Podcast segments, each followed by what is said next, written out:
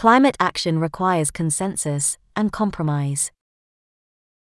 Determination and hope are on the agenda at Climate Week.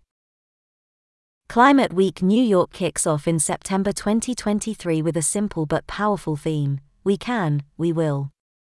The annual summit has grown to become an important part of the climate calendar, attended by leading politicians, businesses, and investors alike. This year, the summit takes place under difficult circumstances. The moral case for acting on the climate crisis has never been clearer. In the first half of 2023, the world has seen a devastating round of extreme weather events. New records have been broken for sea, land, and air temperatures. The months of June and July were the hottest on record. Complicating the picture in the United States is a lack of political consensus about how to combat the crisis. The political mood often swings in opposing directions, while issues caused by extreme weather events, including droughts, floods, fires, and food insecurity, have the potential to lead to further instability. But there's some positive news too. The Inflation Reduction Act, signed into law in 2022, is one of the most significant pieces of climate legislation in history. President Biden's bold attempt to throw the might of the U.S. federal government behind the green economy is already having a major impact.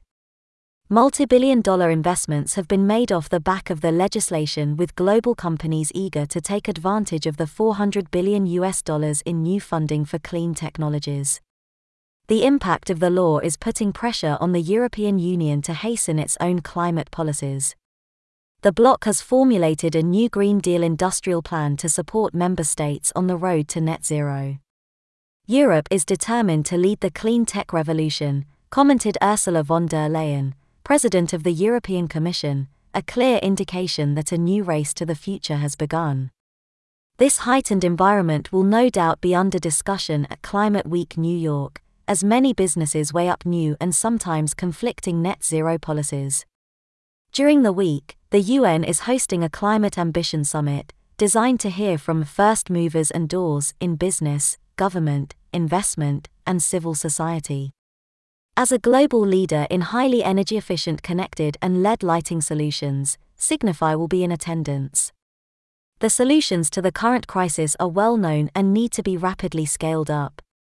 Clean electricity will be the backbone of the net zero economy, enabling us to electrify almost everything which currently emits carbon, explains Harry Verhaar, Global Head of Public and Government Affairs at Signify. This combined with energy saving technologies will mean we can go much further and faster than we are today.